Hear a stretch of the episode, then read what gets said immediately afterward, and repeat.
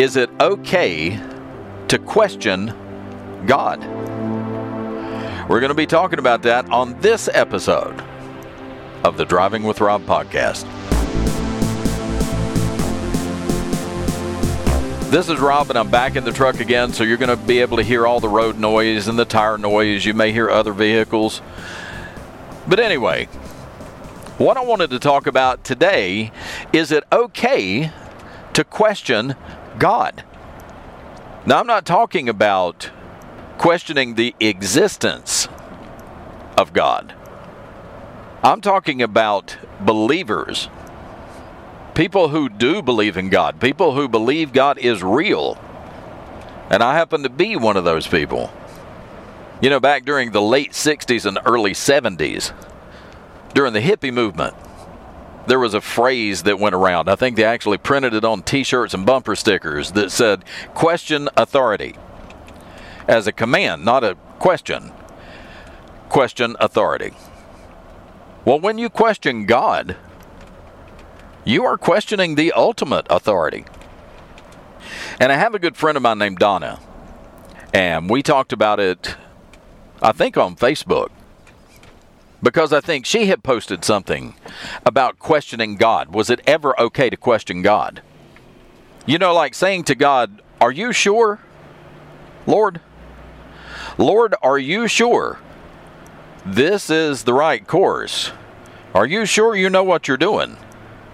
I mean, it sounds blasphemous when you say it out loud. God, are you sure? This can't be right. Are you sure this is what you want me to do? Well, there is a precedent for it. As a matter of fact, a number of precedents for it in the Bible where people question God. We're coming up on the Easter and Passover time right now. One of the prime examples of a great hero or leader in the Bible questioning God was Moses, just before the Exodus. As the story goes, you may remember, 40 days, 40 nights, Moses was out in the Sinai Desert, out in the wilderness. And he sees a burning bush. Well, he goes to the burning bush, and God speaks to him out of the bush.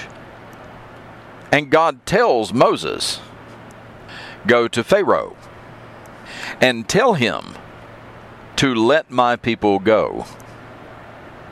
I mean, you can almost see Moses looking around behind him. Me? You want me to go? Yes, Moses, I want you to go. And Moses argues with God and says, surely you don't mean me. Surely you mean somebody else. Because Moses, depending on which Bible scholar you speak to, some Bible scholars will say that Moses probably had a speech impediment. Maybe he was a stutterer. Maybe he had a profound speech impediment. And Moses says, God, surely, you don't mean me. And God said, yes, Moses, you, I'm picking you. And you know, one of the sermons that comes out of that story is when God picks you for a job, he will equip you for that job.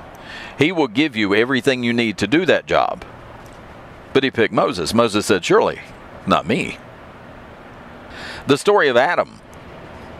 When Adam sinned in the Garden of Eden, and God called him out on it, Adam says, oh no, it wasn't me. It was this woman you gave me. Basically saying, God, this is really your fault, if you think about it. He questioned God. And that's basically what all sin is questioning God. That you have a better way, that you have a better idea than God has. God doesn't know what's best for me. I know what's best for me. That's basically what you're saying when you question God. There was a book that came out around 1980, 81, and the title of the book was When Bad Things Happen to Good People. You maybe read it. I read it. It was written by a Jewish rabbi. I can't remember his name. His name escapes me right now. But it was written by a Jewish rabbi. And in the book, he tells about how he knew all the things you're supposed to say as a counselor. He had been trained to be a rabbi, to lead a congregation of people. And part of his training was how to counsel other people. When they're having problems in their lives and they don't know where else to turn and they go to the rabbi for spiritual guidance, he was supposed to be equipped with all the answers. So he had had all this training on how to be a counselor.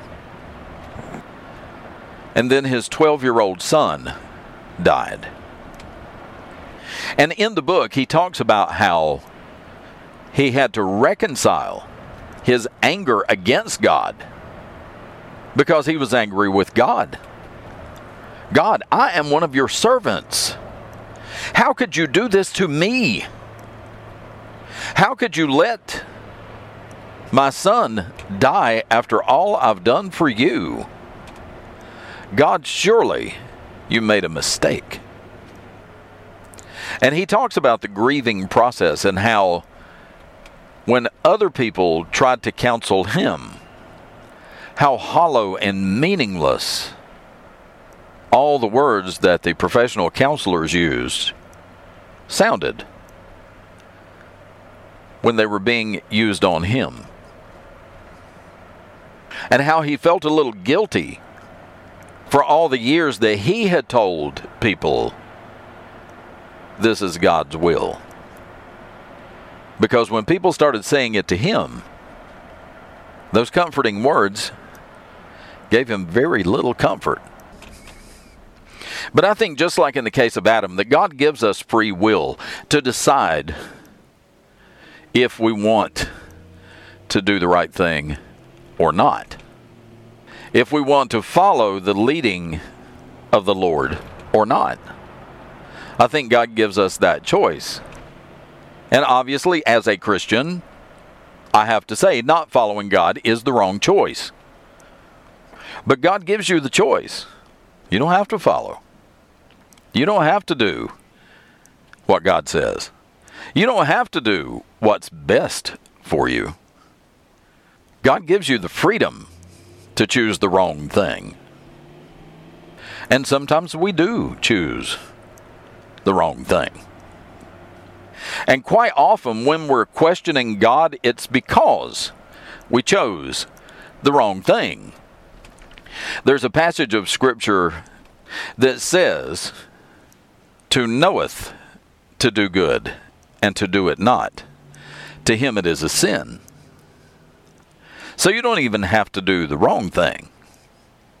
You can just fail to do the right thing, and it's still sin. Because you're still questioning God. Should I do it? Should I not do it? So yeah, I stand behind my statement. All sin is questioning God. All questioning God is sin. But God gives us that free choice to question it. To say, is this the right thing? There's a story in Jeremiah. I don't remember chapter and verse. My brain doesn't work that way. I can remember all the words to the Gilligan's Island theme song, but I can't remember Scripture. But there's a story in Jeremiah of a clay pot speaking to the potter. And of course, it's a story. It's more like a parable. But Jeremiah the prophet was comparing this to us when we question God. A clay pot is going to question the potter. You know, it's like the clay pot saying, I don't want to be a flower pot. I want to be a stew pot. I want to be something that people can cook food in. I don't want to be a container filled with dirt. Now, when you get this image in your mind and really fully grasp this image of a clay pot talking to the potter who just made him, the potter's like, excuse me? Do you realize who you're talking to? I made you. I can unmake you. Make another one just like you. See, what you have to understand, the potter doesn't need the pot. But the pot literally would not exist without the potter. And Jeremiah was using this example to talk to the children of Israel. When they were rebelling against God and not doing what God told them to do. He said it's like a clay pot telling the potter, you made a mistake. This is not the best use of my talents. Sometimes you have to realize who you're talking to when you're talking to God and when you're questioning God. God doesn't need you, but you need Him. So before you question God, you need to fully grasp and embrace who God is. He made you. He can unmake you.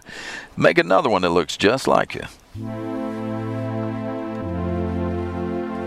And that's going to do it for this episode of the podcast. I appreciate you listening.